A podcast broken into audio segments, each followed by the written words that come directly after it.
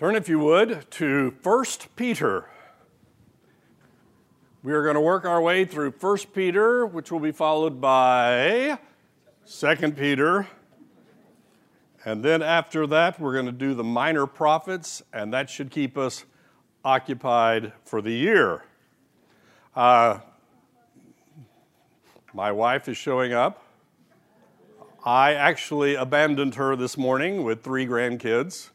So I'm the guilty party, she's the saint.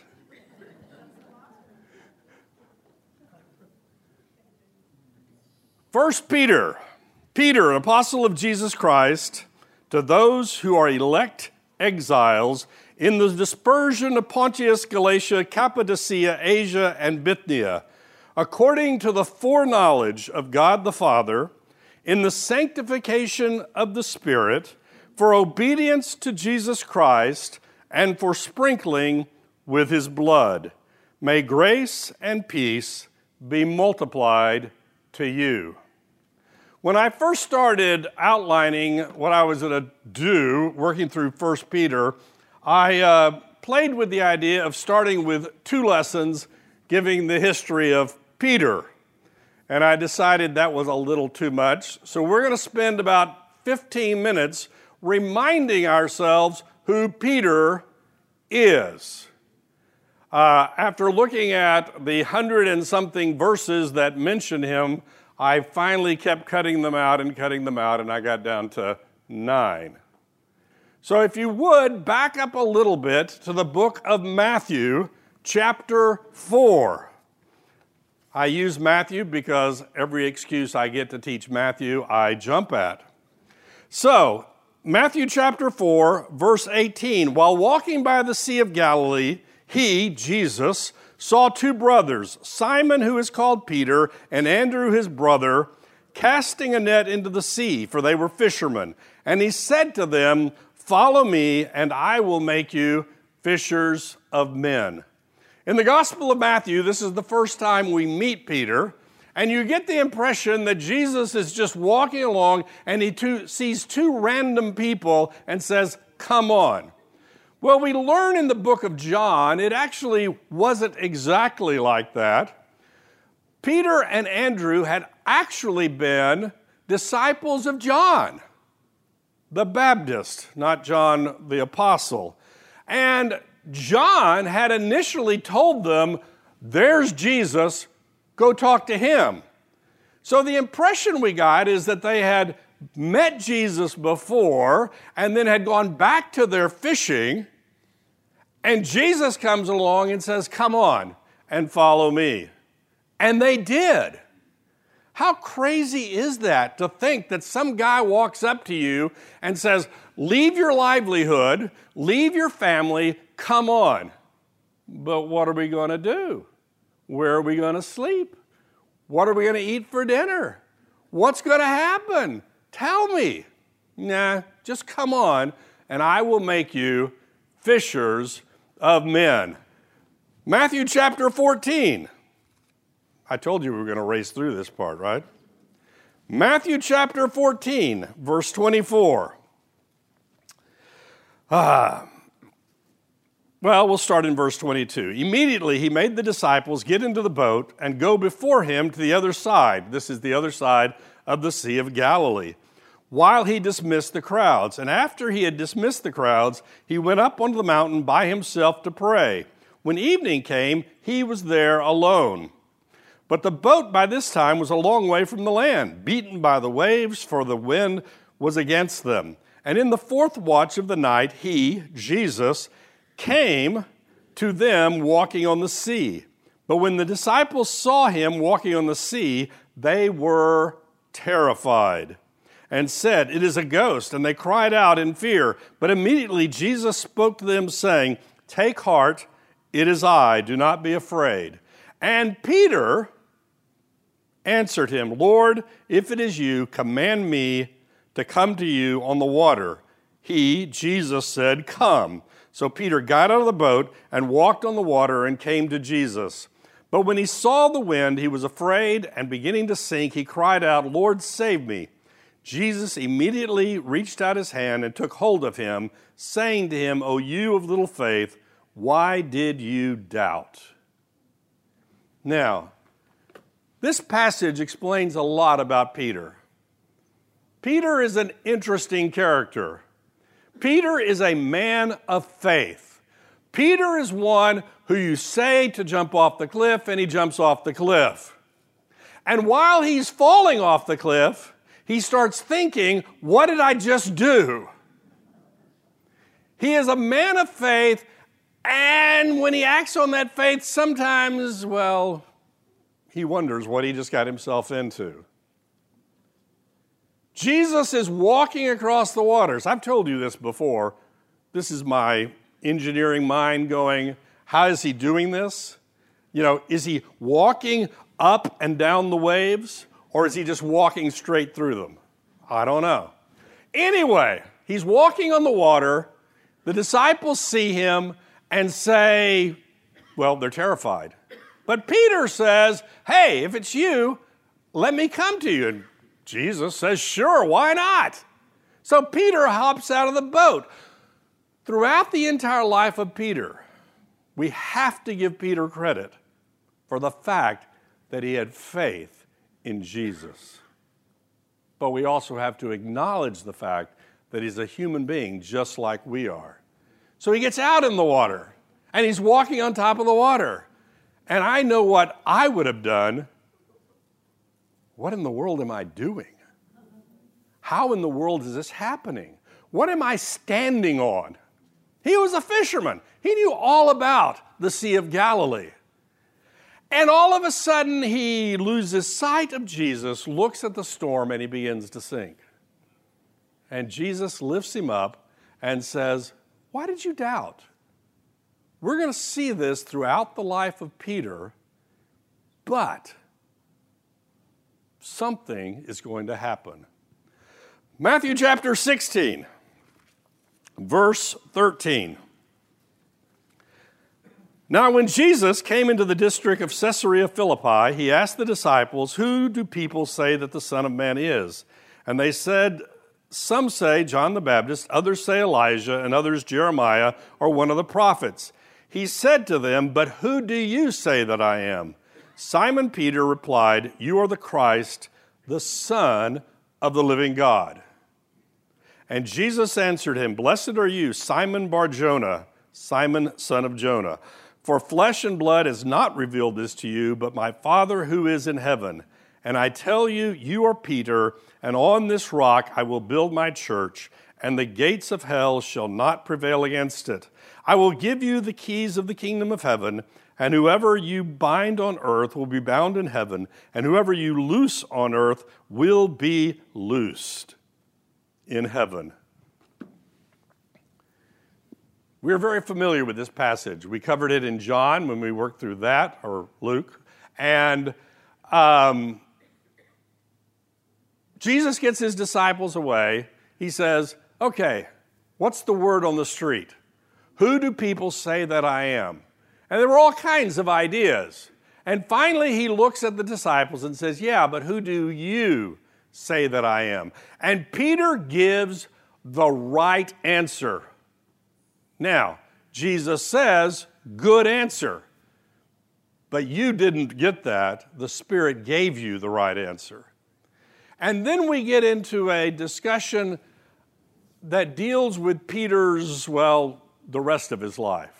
In the Bible, we have the Gospels that talk at length about Peter. We have the book of Acts that talks about Peter a lot. He is mentioned in the book of Galatians, not favorably. He's mentioned in the book of Galatians, and that's it. Church history, on the other hand, has a discussion about what became of Peter.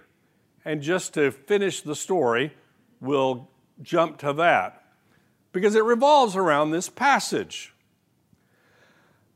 Several hundred years after the close of the book of Acts, the Roman Catholic Church begins to develop this hierarchy that we know today. And they gave primacy to the bishop of the church at Rome. And in doing so, they declared that Peter was the bishop, the first bishop of the church at Rome. Therefore, Peter was the first pope. And today, we have a pope that is in apostolic succession, tracing all the way back to Peter. And they do this based on this passage.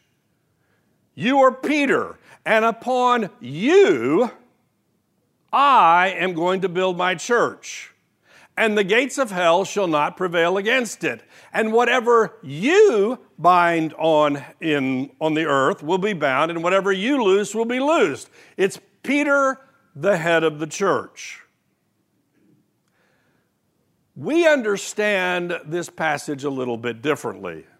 It is not Peter that is the foundation of the church. It is the confession, you are the Christ, the Son of the living God.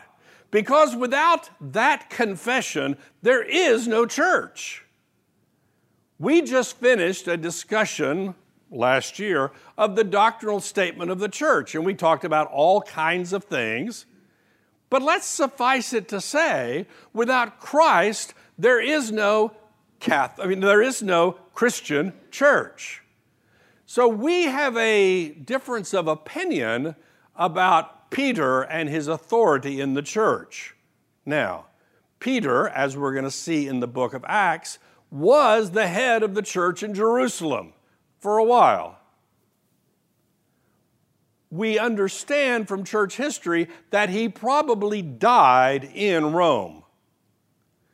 But we also understand from church history he probably did not start the church in Rome in the same way that Paul did not start the church in Rome. Remember, the book of Romans was written to the church at Rome because Paul hadn't been there before.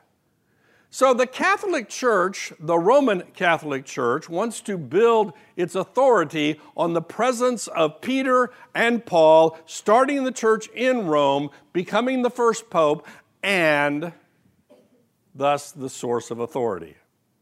We do not believe that. It is interesting, just out of curiosity, at the end of 1 Peter, we're going to see that they are that Peter is writing this from Babylon.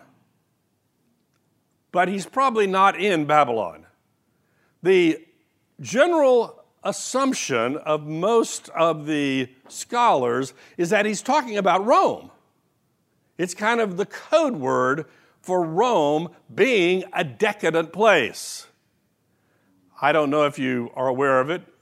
I'm not going to go see it, but there's a movie out now about the early days of Hollywood, about the decadence in early, early days of Hollywood. And what is that movie called? Babylon. Because that is the phrase that we use to talk about a decadent place.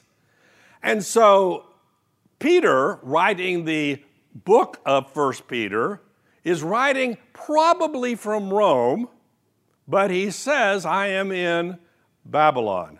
Now, the early reformers during the Reformation, trying to discredit the Roman Catholic Church, said, nah, Peter never even went there. And when it says he's writing from Babylon, he's probably writing from Babylon which produces its own set of problems because we don't really know too much about a Christian church in Babylon. There were probably Christians there. So, what's to take away from all of this? Well, it doesn't discredit anything in the Bible or the first uh, or in First Peter if he was or wasn't in Rome. He probably was. It doesn't discredit anything from Peter to say he's not the first pope. And if the Roman Catholic Church wants to say he's the pope, that's their job. We don't recognize popes. But he was a major authority in the early church. Now, this passage in Matthew is followed by Jesus rebuking him because Jesus tells his disciples, I'm going to go and die. And Peter says, Heck no, you're not going to do that. And Jesus turns to Peter and says, Get thee behind me, Satan. You're trying to thwart the will of God. I've got to hurry or we're not going to make it. In Matthew 26, Jesus tells Peter that you're going to deny me three times. Later, Peter denies him three times. When Jesus is crucified, we have to remember, we talked about this on numerous occasions. We have to remember when Jesus was crucified, the church stopped. There are those who want us to believe that Jesus was crucified, he died, that's the end of the story. And then the disciples get together over on the side and say, How do we create this thing called Christianity? No, that didn't happen. Peter told the other disciples, I'm going to go fishing. Literally, that's what he said. I'm going to go fishing. Why? He was going back to his old job. He was going back to what he knew how to do until they met the resurrected Lord. Now, the difference between the Peter that we see in the Gospels and the Peter that we see in the book of Acts is seeing the risen Lord.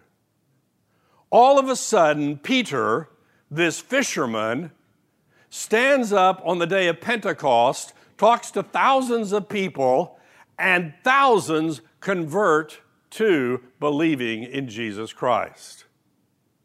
That's Acts chapter 2 and into 3. And then we see Peter forming, performing miracles and all of this. But the other portion of the book of Acts that I want to talk about just briefly is Acts chapter 10.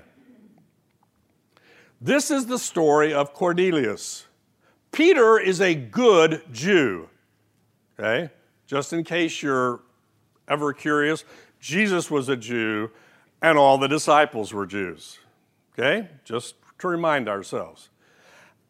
As a good Jew, he was following the Jewish laws. There's certain things you eat and certain things you don't eat. My high school students, when I mention this, just get off on this long discussion about what they can and can't eat. Anyway, so Peter is taking a nap and he sees a vision. This sheet is lowered down and it's opened up, and here are all these unclean animals, you know, the animals you're not supposed to eat. And God says, Enjoy your dinner. And Peter says, Heck no. Three times this is repeated. And finally, God tells him, Don't call unclean what I have called clean.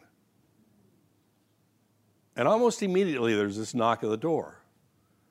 And there's this messenger asking Peter to go from Joppa up to Caesarea to meet a centurion by the name of Cornelius. And you know what? As much as it violates your upbringing, when God tells you to do something, you do it. So Peter gets up and he walks and he enters this Gentile's house. And he shares the gospel with them. And guess what? They become believers. And he goes back to Jerusalem and he says, You're not going to believe what happened. And they say, You're right, we don't believe it. And he says, But the Spirit came upon them. And who are we to argue about what God is doing? And they go, You're right. Why is this significant? Because this is the transformation, the mystery as it is described, that the Jewish community and the Gentile community are going to be combined together in the church as we know it today. And this is important because most of us are Gentiles.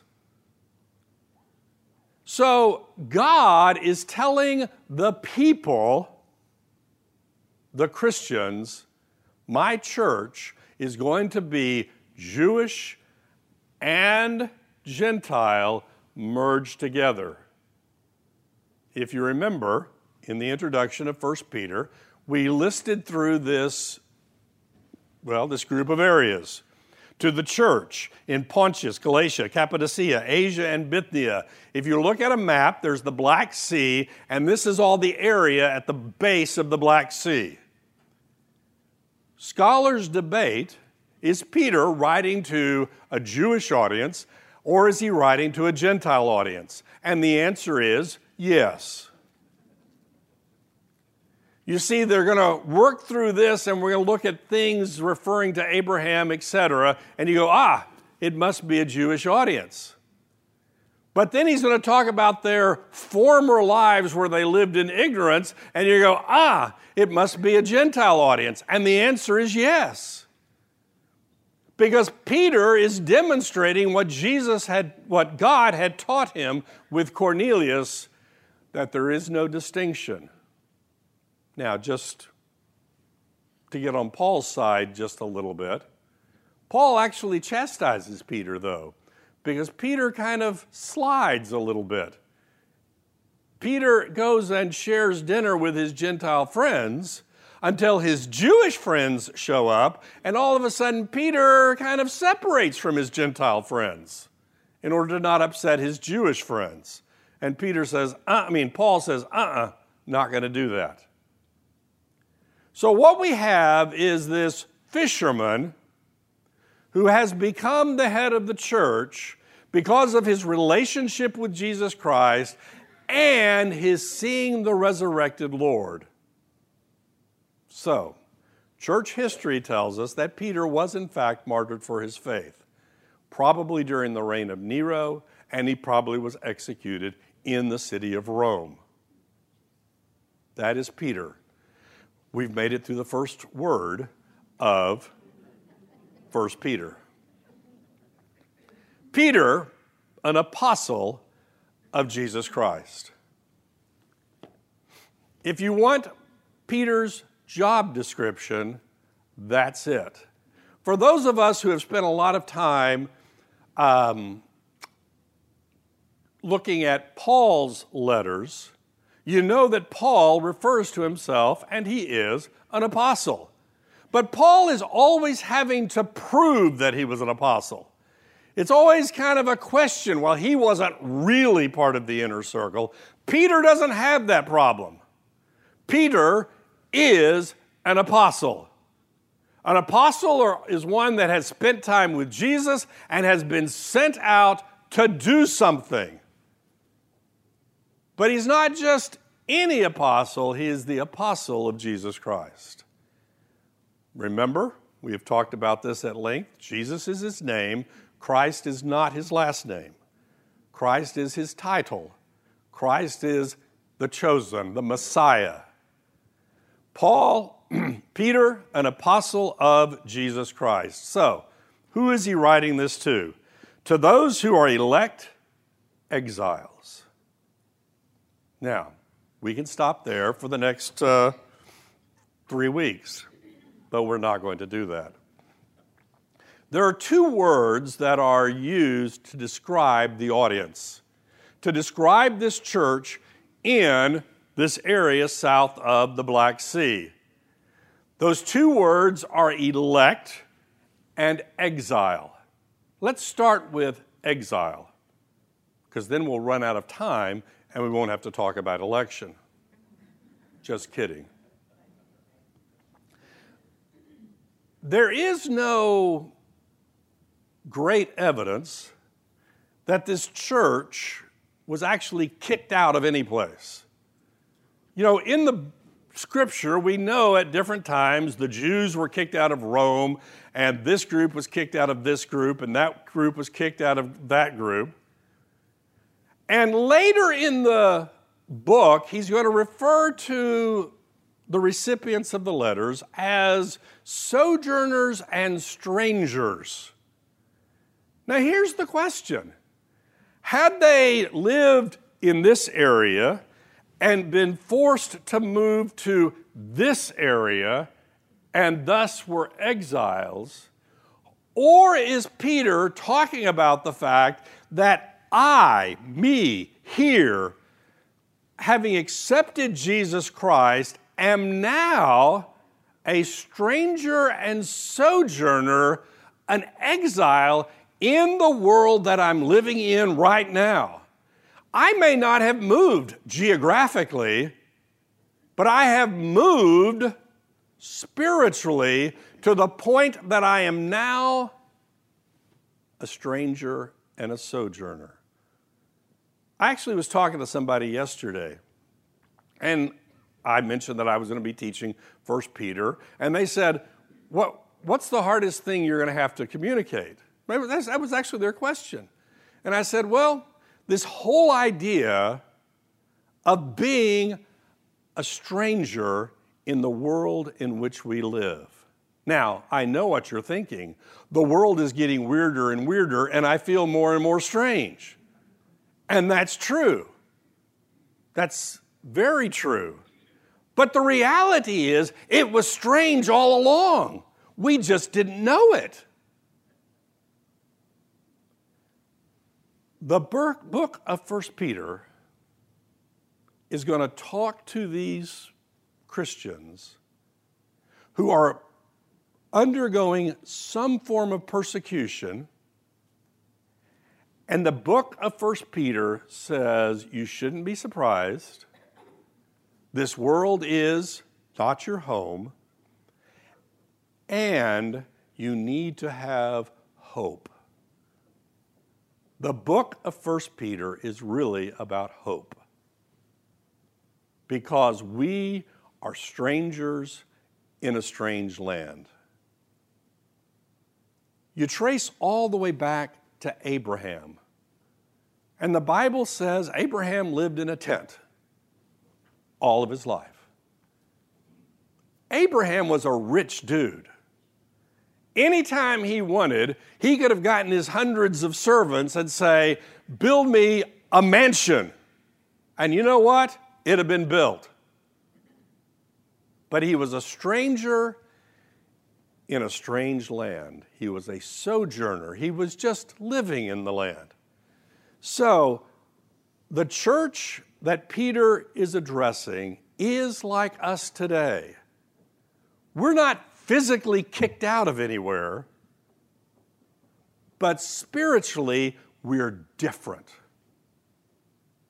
And if we're not, that's the problem. We are exiles and we are elect.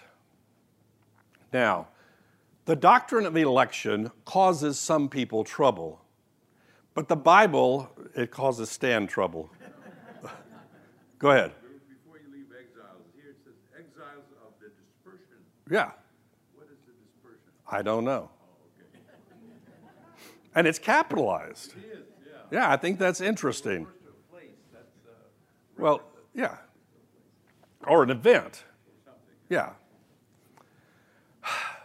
The doctrine of election causes people difficulty because it's connected to the doctrine of predestination, and the doctrine of predestination has caused lots of family arguments. Just a week and a half ago, I'm walking through the bookstore with my son, and he says, Do you believe in the doctrine of predestination? Out of the blue. I, I, I often, well, one day I actually did this when the kids were younger. For one day, I wrote down every random question my children asked me. And there was a list of them. I, I don't know why they expect me to know answers to all these questions. And I said, yes. And I stopped.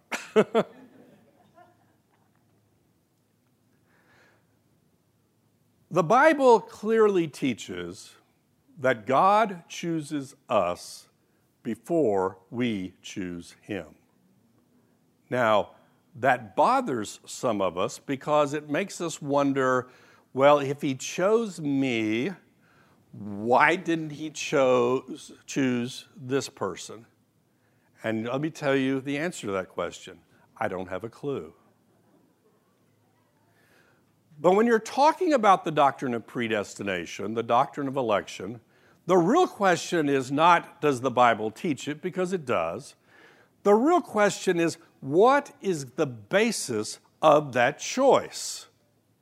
On what basis did God choose one or the other?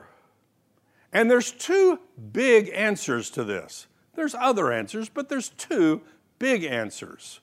The first answer, well, let's just keep reading. According, this is verse 2, to the foreknowledge of God the Father. The first answer is that God, who knows all things, looking down through the course of history, shows, knows that if the gospel is shared to Bob, Bob will respond positively and based on that foreknowledge, God chooses Bob. That is, the choice is based upon God's foreknowledge. Now, the actual version of this gets a little more complicated because it's not God looking down the course of history it's the course of history, and God, who is outside of time, all these are occurring simultaneously.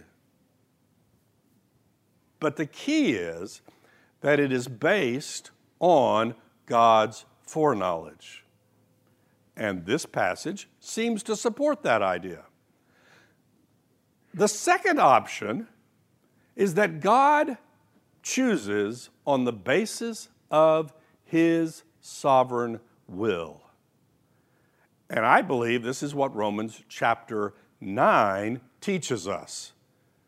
Jacob have I loved, Esau have I hated. Before they were even born, before they had done anything good or bad, I chose.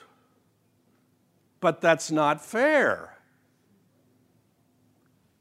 And Paul in, the, in uh, Romans chapter 9 goes on to say, Who are you to argue with what God has chosen to do. We hate that idea. So, which is it? And the answer is yes. The individual I was talking to yesterday, when I mentioned I was going to do First Peter and I just finished the doctrinal statement, he actually raised the question why doesn't the doctrinal statement take one side or the other with regard to the doctrine of election and the doctrine of predestination? I said it doesn't. You can join our church and believe this, or you can join our church and believe that. Either way, we have to understand the fact that the Bible tells us that God chose us before we chose Him. And what that means is Peter can look at this group of people and say, You are the elect. I always liked what uh, Spurgeon once said. Spurgeon was a hardcore Calvinist. And one time, Spurgeon said, God saved the elect and then elect some more. You see, what wraps us up in the problems with the doctrine of predestination, besides the fact we don't think it's fair, is that we then think, I've got to go find the elect and share the gospel with them. No, we have no idea who's going to respond to the, to the gospel. The doctrine of election teaches us that those people who we have no concept of responding positively could respond positively. Who wrote Amazing Grace? Do you know? John Newton. John Newton had been in the slave business he was the captain of a slave ship. If you had created a list of people who were likely to become Christians, who were likely to become Christian pastors, he would have not been on the list.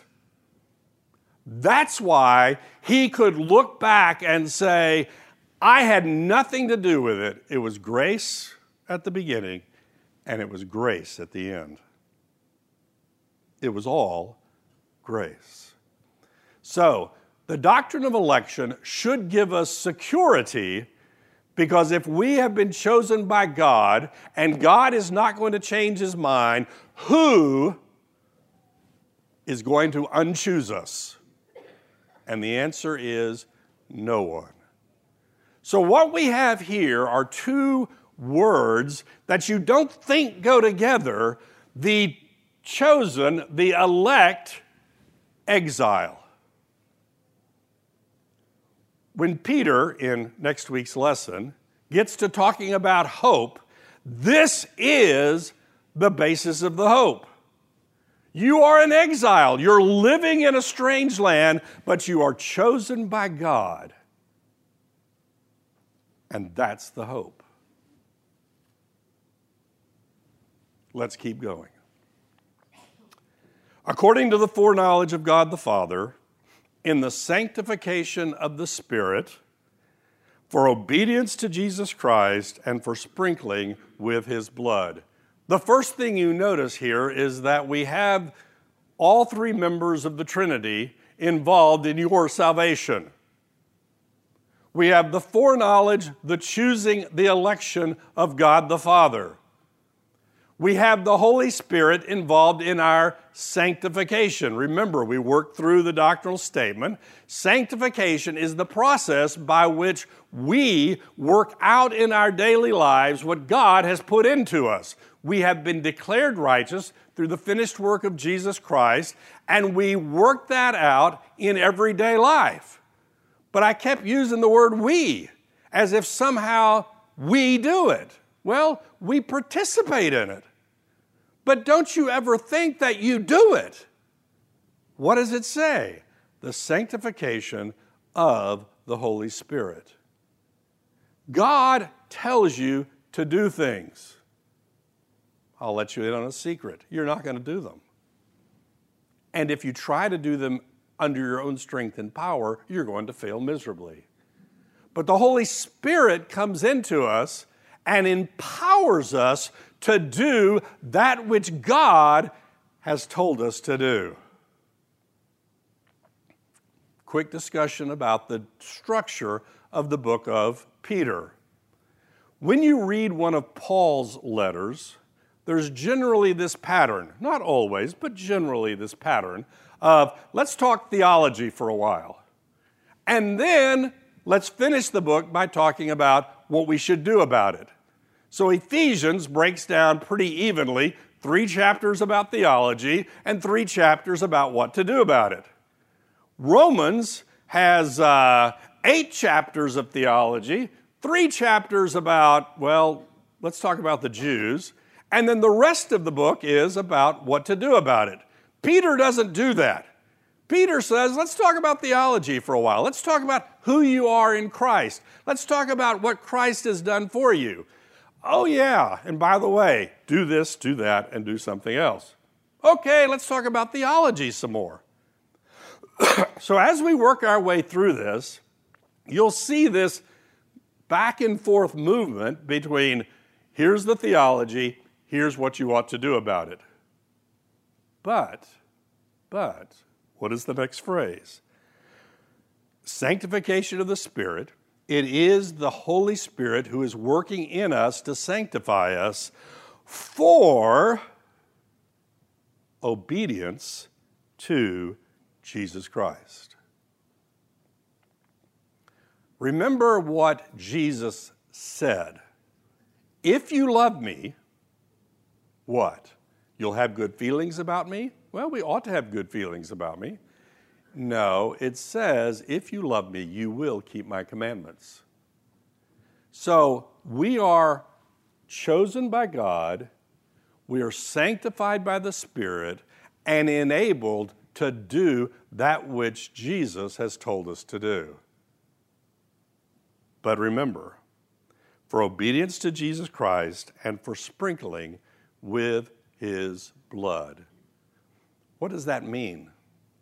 Well, you go back over into the Old Testament, and you have all this discussion of the sacrificial system. and they get this blood and they sprinkle it on the altar to pay the penalty for the people's sins. And we know that Jesus' blood is what gives us salvation. The shedding of Jesus' blood provides salvation for all of us. So, what's the point of this? We are elect exiles. Peter is not just writing this to a group of people living almost 2,000 years ago. He's writing it to us today. We are elect exiles. We are saved through the work of God the Father, God the Holy Spirit, and God the Son. We are sanctified because the Holy Spirit gives us the power to do that. We are saved because the blood of Jesus Christ paid the penalty for our sins. And we are chosen by God, and if God chose us, who can unchoose us? And the answer is nobody. May grace and peace be multiplied to you. That is the end of the salutation in the book of 1 Peter. And we'll pick up there next week. Dear Heavenly Father, thank you for your word. I pray, Lord, that we would recognize that we are strangers in this world and not be surprised, but follow you. For it's in Jesus' name we pray. Amen.